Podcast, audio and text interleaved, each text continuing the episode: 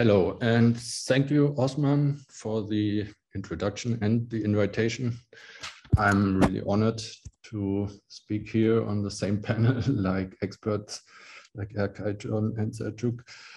And uh, I'm a bit intimidated now after all this very profound talks we heard now. So my talk would be uh, would go not so much into depth and theoretical depth, more from the practical view that we experienced during our now long ongoing uh, involvement into N F Ts and blockchain technology.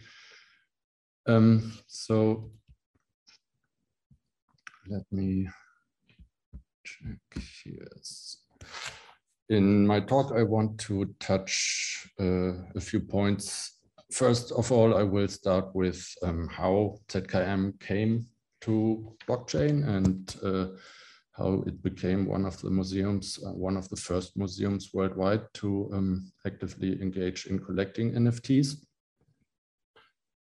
And uh, then I will talk about uh, a special kind of N F Ts that we think are really special and different. And um, so if you read, and we heard this in talks, in John's talk before, and uh, if you read about N F Ts, people often equal, said it equal to, uh, it, it, as if it would be a category of art or something, but uh, actually that is not really correct. Like, um, we learned from John, N F Ts are in most cases not equal to the digital image or the asset that is that you are looking at, and they are mostly just a cryptographic certificate that um, you trade, that you can trade and possess, and um, not directly linked. Or, or the image itself is not stored in the blockchain, but there are some cases um, in which the, the blockchain itself becomes the medium for creating the art uh, in ways that may not be possible without it. So um, I want to talk about the subcategory um, in the N F T space called on-chain N F Ts.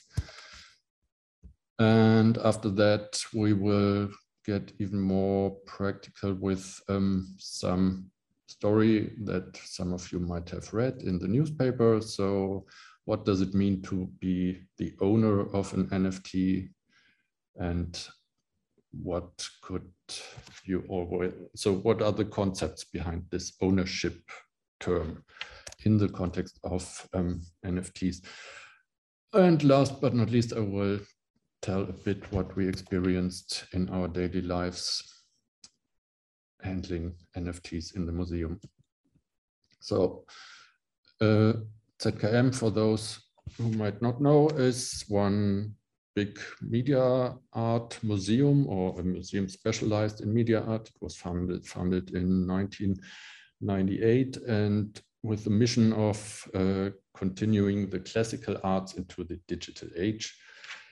Um, our founding director, Heinrich Klotz, had a vision of a place where art and technology could meet, where art and science inspire each other and break new ground. Um, Z K M moved into this building, you see, Hallenbau, in nineteen seventy-nine, and now has fifteen thousand square meters of exhibition area, different integrated departments. One to mention is the Herzlabor, dedicated to research on current and interesting topics such as A I and M L and others. So um, of course, Z K M also owns a large collection of contemporary media art, which is one of my um, jobs to keep alive for the future.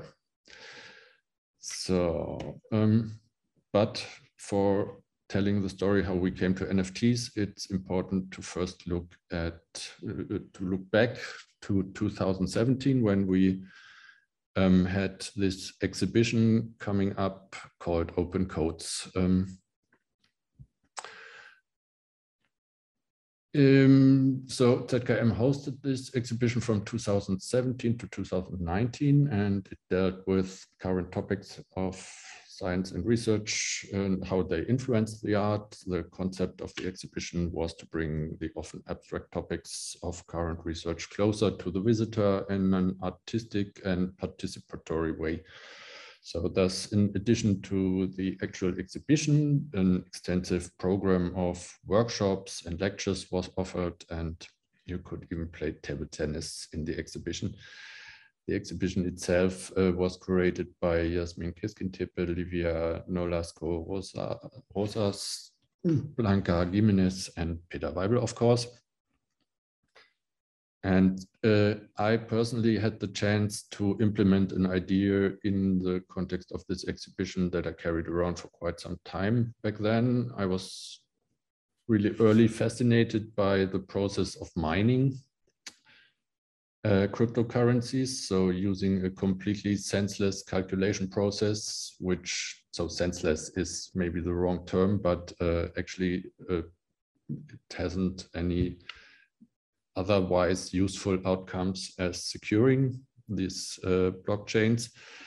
Um, so trying to guess an arbitrarily formulated condition with a double hash function um, by brute force, so you, but this would trans, uh, translate energy into currency or, or value. So uh, I thought this is quite fascinating, and I wanted to show this to the visitors. So we built this uh, small soundproof compartment in the exhibition space, which contained uh, minor specialized uh, computers, which do only one job, which is uh, computing this hash Uh, this S H A S H A algorithm hash function two times actually, um, and you get a share of how, depending on how much uh, compute power you uh, you um, have, you get a share of uh, if you you take part in a pool with other people mining, and then you get a payout from this pool with Uh, cryptocurrency. So you can see on top here we have a newspaper, some decorations, uh, decoration. It's actually the original, the Times from the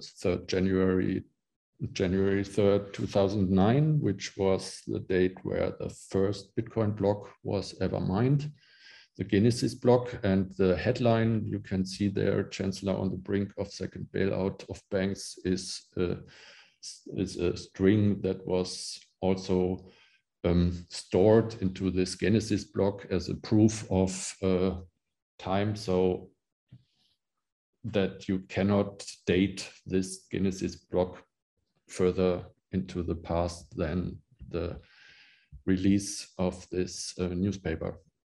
Uh, it was quite hard to get it, actually. There's not few copies left, and uh, not many copies left, but this was an original.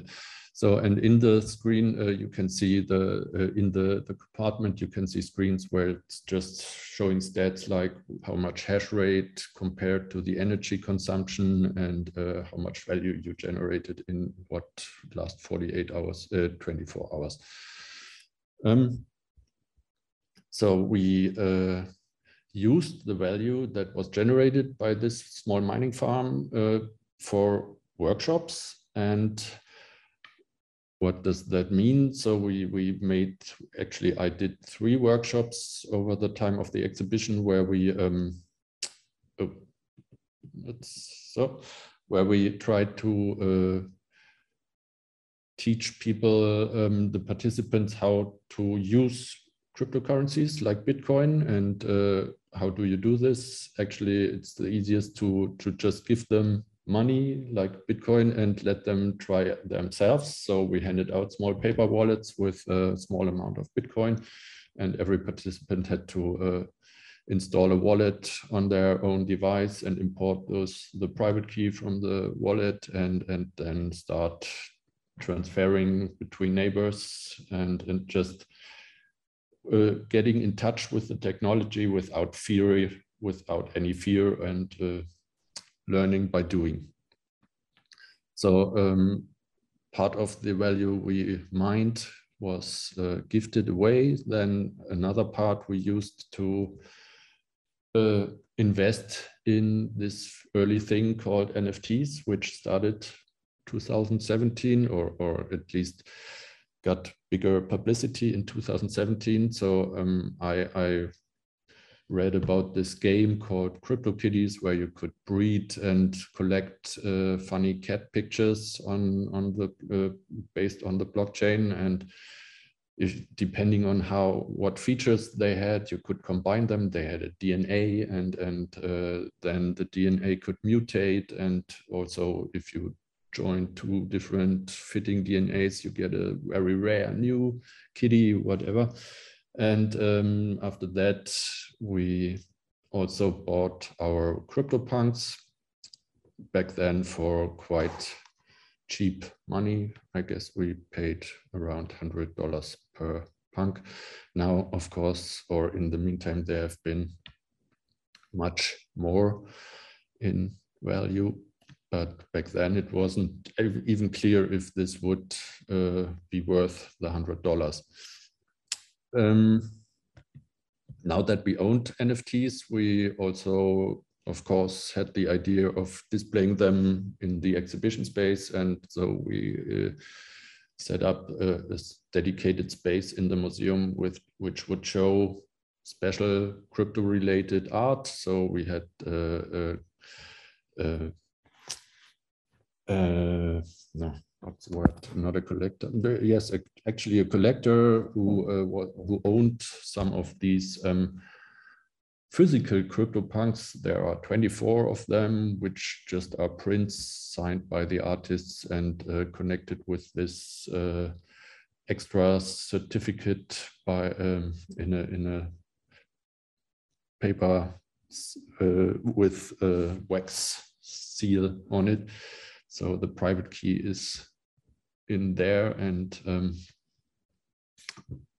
also we had these two works from Kevin Abosch and IWaiWai, Priceless Moments, um, who tokenized moments they, sp they spent together. So uh, it's uh, sharing tea, and I'm the cryptocurrency, what we see here.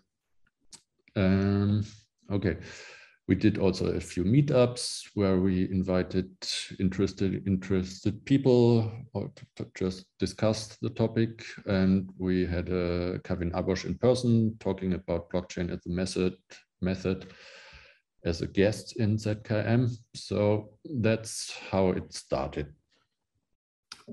two thousand eighteen, the crash came. two thousand nineteen was still quite quiet around crypto. So um, two thousand twenty, it got interesting again. So I read about um, this platform which would come up uh, called Art Blocks, which does on-chain N F Ts and stuff like this. And uh, so I started to, to get back into this. And so um, we, we used some of the remaining values we still had to buy some early uh, Art Blocks uh, on-chain N F Ts. Art Blocks is a platform which invested a lot of uh, knowledge into building a platform which enables artists without uh, the knowledge to build their own smart contracts to uh, deploy um, algorithmic art, generative art, Um, on the blockchain by uh, using a web platform that they pr provide.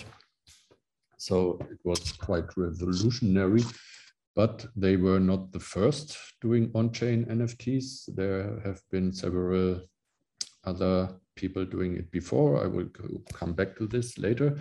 Here we see uh, what, what where the title of this uh, talk comes from. Um, crypto art, it's not about the money. It was in uh, April uh, two thousand twenty-one when we did this exhibition in the middle of the lockdown.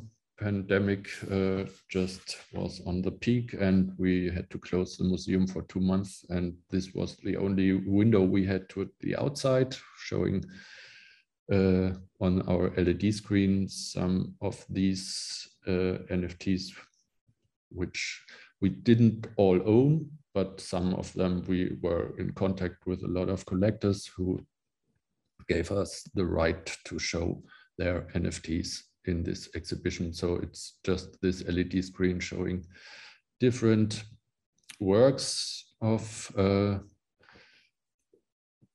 generative art, some of them animated, some of them just static images, but all of them created by an algorithm which has its code itself stored in the blockchain. So um, this one is the title of the talk, the image used for the talk, I guess. So on-chain N F Ts, generative art, random but deterministic, which you might think uh, random uh, but deterministic, that's somehow not working, but um, maybe I will too look like John had did before, maybe much more uh, in depth than I will. What, what would be a normal N F T? So if you go to OpenSea, you have always the possibility to open the details tab, and then there is one, the, the smart contract address where you can watch, uh, look into the code, which is uh, used to um, mint the artwork. And then there is a token I D where, which you can click to get the metadata of this uh, N F T. And this mostly looks something like this. So there is an array of values, key, key, keys and values, and then there's a link to some uh, image. But as you can see in this example, it's a, a server from Nifty Gateway, so a normal web, web storage, um, not even decentralized like, uh, or not even distributed like the I P F S would be, as which is then in the meantime normally used as a, a way to store an N F T or the asset belonging to the N F T.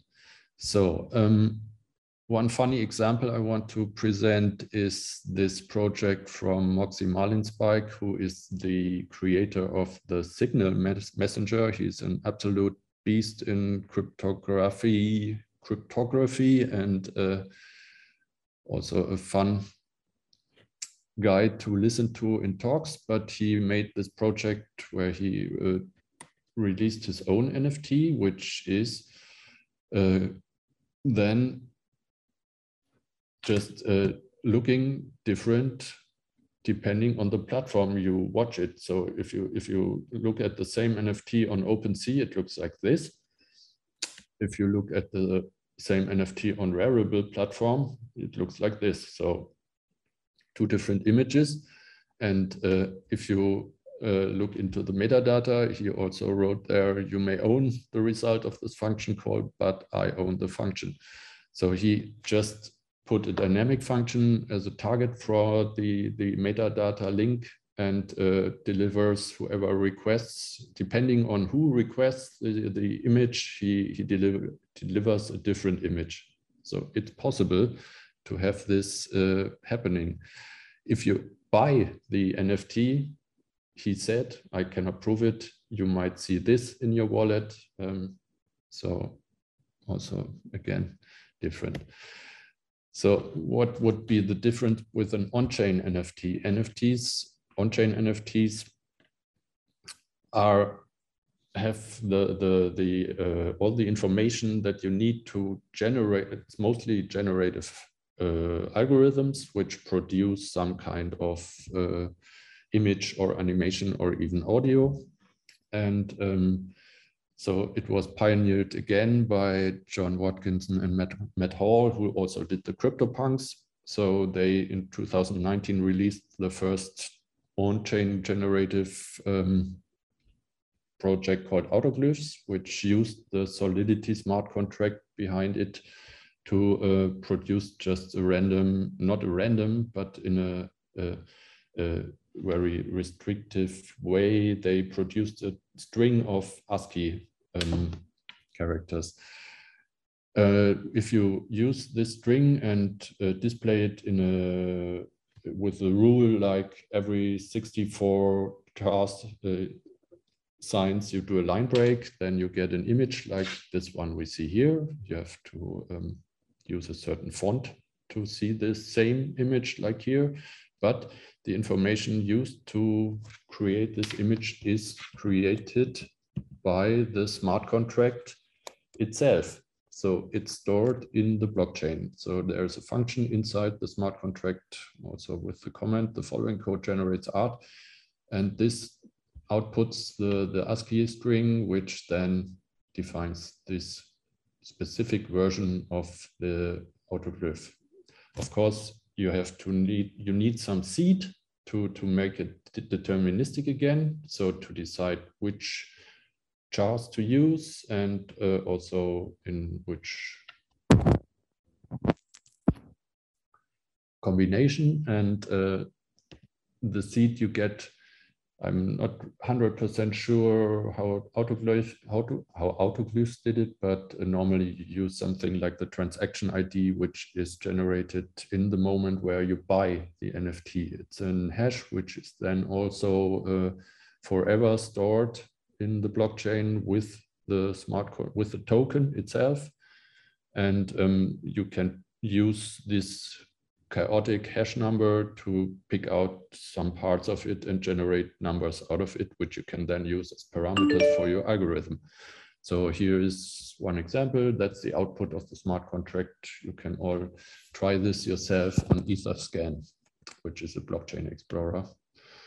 So next we see um, the first, first ever Art Blocks project released by the creator himself, Snowfro, aka Eric Calderon, who is the person behind the Art Blocks platform. He had this vision of this idea of generating, um, of, of making generative art uh, in the blockchain, and he invested a lot of time and I guess also money to built this platform, which then slowly started in two thousand twenty with this project. He did it as an example. Um, you see uh, below the picture, you always see the corresponding transaction I D, which was uh, generated when someone bought this thing. And depending on this number, you, you see a different version of the same algorithm. So it's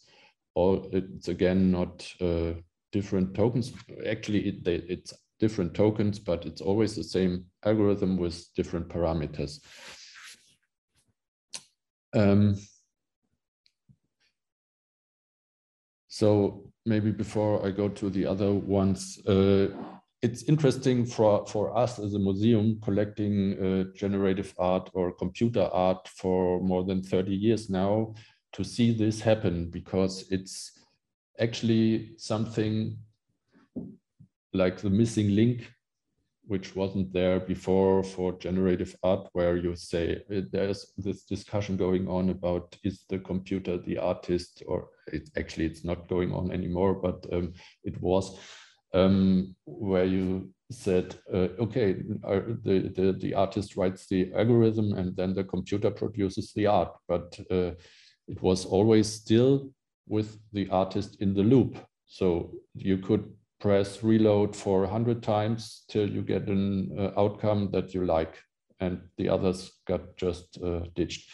So there was still some curation going on by the generative artist, by the computer artist himself. And um, now with an approach like on-chain N F Ts, generative art, it's uh, a different approach. You, you as an artist, you create your baby, your algorithm, which you then deploy to the blockchain. You define some uh, key, uh, some parameters like the edition size, one hundred or one thousand, and then you let it go, and other people will um, mint, and you don't have any uh, curation possibilities in the aftermath.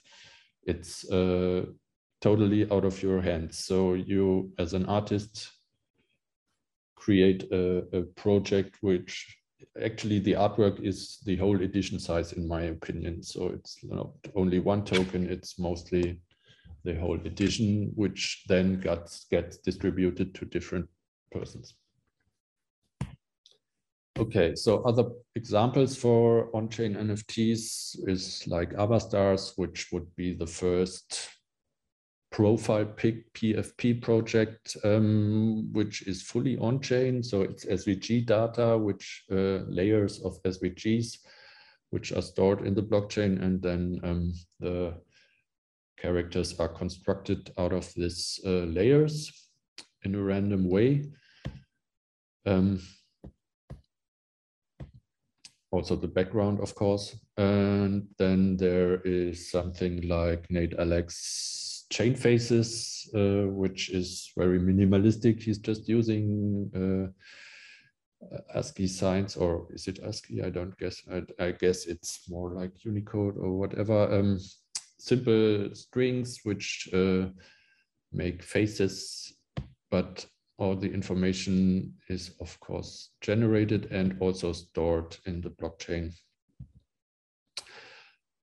Also by Nate Alex Quigley, what, what the fuck, or W T F, um, is even before Art Blocks did the first release, two thousand twenty. They he he made this uh, project also with S V Gs or layers of S V Gs uh, and tran transform functions um, based on smart contracts. And also he was the first to play with this concept of minting, uh, that you as the creator of this um, art, uh, blockchain project could also play with the process of distribution, it, or the process of selling it to uh, the collectors. Um, he, he created his own auction system, making it making it somehow like a small performance, which also adds to the artwork itself. So um, and last but not least, uh, the on-chain cats, which is a project which was done by a student who we who worked uh, who did his master thesis about lending smart contracts, or smart contracts for lending N F Ts, and um, he was in close contact with Z K M on how uh, normally this is done in the traditional art world, where you have exhibitions and collectors lending artworks for exhibition for the duration of the exhibition. And he was thinking about how to do this in, in the context of N F Ts, where you could fully automate it in the smart contract to say the ownership is somehow uh, transferred or limited, uh, transferred for a limited time to a different wallet, and then after this it will return automatically to the um, lending person. So, but he learned so much in this project during his uh, work that he, in the end, he released his own on-chain project, which is this funny cat pictures, which are actually animated GIFs. But also this is, uh, ah, um, this animated GIFs, the code for them is also generated by the smart contract. So it's not something that is stored somewhere else. So, but the function generating the code, which then produces the animated GIF you see on OpenSea or, or whatever, is produced by the smart contract itself, which, as far as we did our research, is the first time someone implemented this animated GIF generator in Solidity or in a smart contract. Okay. Um, now it gets a bit more theoretical. Um, concept of ownership. Um, so what, so how is the ownership defined in the context of a normal, normally anonymous structure like the blockchain? So first, maybe when you look at it from a heuristical point, um, as far as I know, it is completely unclear, in Germany at least, how the possession of an N F T is uh, regulated by law. There is no law as far as I know, so how, whatever um, that would apply to it, because theoretically, in, in according to German law, you can only own things that you can touch. It sounds funny, but uh, everything else is um, not really uh, regulated in the law. And um, so how do you, even in the in the case of, of a token in the blockchain, it's even more complicated than uh, maybe your private data or something like this, um, because how would you define the ownership of something which is not connected in any way to personal data? So normally you have this wallet, which defines you, you, you own a wallet by owning the private key, which is belonging to it. And um, this makes, this is all there is that you could use to define who owns some N F Ts. So in Luxembourg, there's one, I think in Europe, it's the only country who has thought about this, and they have this blockchain law where they define that it really is just knowing about the private key is what defines you as the owner of the N F T. But what happens if you are not the only one who knows about the private key? What, what makes this the, the owner? Who, who's then the owner of the private key? Or what happens if nobody knows about the private key anymore, or never, or the, the, the, the N F T is transferred to uh, this uh, wallet where nobody has a private key for it? Actually, this is something, uh, a story I have to tell, because it happened to me that when we reorganized our wallets uh, in two thousand twenty-one, I made a mistake and sent two of the CryptoPunks, two of the four CryptoPunks we owned back then, to an address which actually was not our own wallet, but the address of the CryptoPunk smart contract itself. So this is a valid wallet address, but it's not connected, or nobody owns the private key for it, because it's just used as a deployment address for the smart contract. So um, those two CryptoPunks went on an endless holiday, which uh, they are now still, at least it's a couple, so they might have fun together in this place wherever they are now. Actually, we know where they are, we're just not uh, have the possibility to transfer them anymore, um, or to sell them anymore. We didn't want to sell them anyway, so mm, it's not really terrible for us, but, and also it uh, broke, brought up some really um, interesting questions, which uh, I already mentioned. So uh, how would you define the ownership? Do we still own the, those um, CryptoPunks? Um, because we sent them there, it was us who, who put them there, but we don't have any uh, possibility to do anything else with them. Um, you could also say we, we put them in a super secure vault forever. So we took them off the market, we rescued them from speculation. Um, so this was by accident. You could also say, uh, but um, what if I want to do this?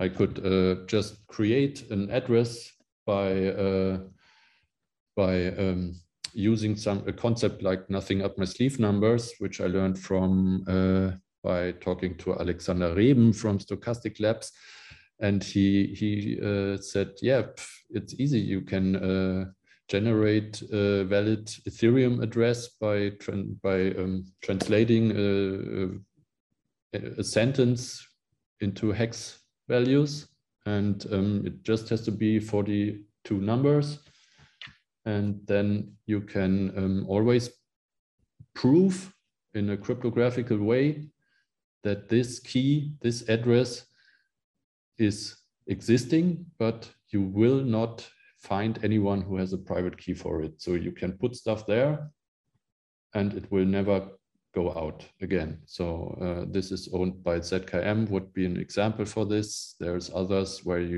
use the D A D E A D, like dead, dead, dead, dead, dead. You can use this as an address or whatever. Some people call it burning in N F T. I'm not sure if you can say this because it's still there. It's just not accessible anymore. So you are burning the value maybe connected to it. That's the speculative value. Um, I have to speed up a bit, sorry. Um, management of N F Ts in the museum's context, this will go quite quick. Um, so how you manage access to the private keys in an environment of a museum. So it's not uh, easy to do this in a use in a secure way, because you always need to follow the four eyes principle, where you need to do you, somehow best would be you prove that it's not possible for one person alone to do anything with the with the your museum's wallet. So you need to implement a multi-signature wallet where you can define structures like uh, two out of three um, private keys, or uh, two out of three um, people need to have access or need to sign a transaction. So you get uh, this four-eye principle um, by design. So then, of course, the private key shouldn't be on your laptop. You should store it on something, on a safe device like a hardware wallet, where you can, um, where it's just off your computer. So even if you get hacked and a screen capture software gets installed or keylogger or whatever, you, the the hacker doesn't get any access to the private key itself, because it's on this U S B stick or this U S B device, which is encrypted itself. Um, or you use a paper wallet like the one we designed for our workshops. Um, so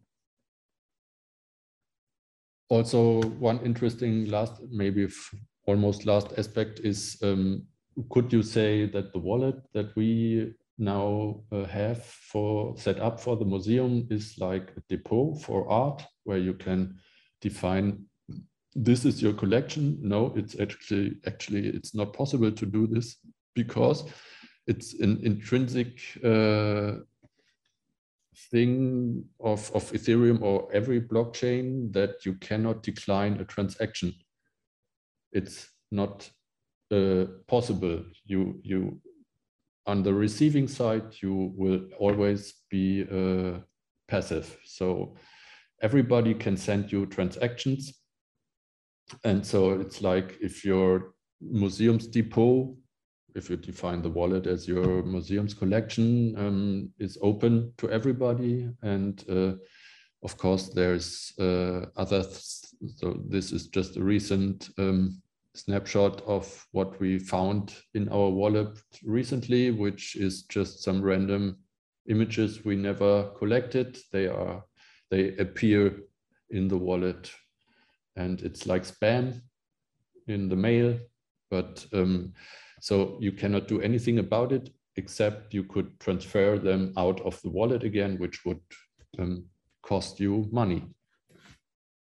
So also uh, the, the image rights we heard about already, um, we know that we don't have that we do not get image rights by buying the token. So for now, we still contacted almost every artist we have an N F T from to uh, make a traditional paper contract, which just um, regulates our right to, to show the images in the context of an exhibition in the museum or even online. And so this isn't, we, we cannot, uh, depend on the the ownership of the N F T to have this regulated. Um, also, of course, we have to pay taxes. So all these uh, crypto transactions need to be integrated in our accounting system, which is really difficult if you are a state-financed foundation. So, um, yeah, I did a bit too long. So thank you for listening, and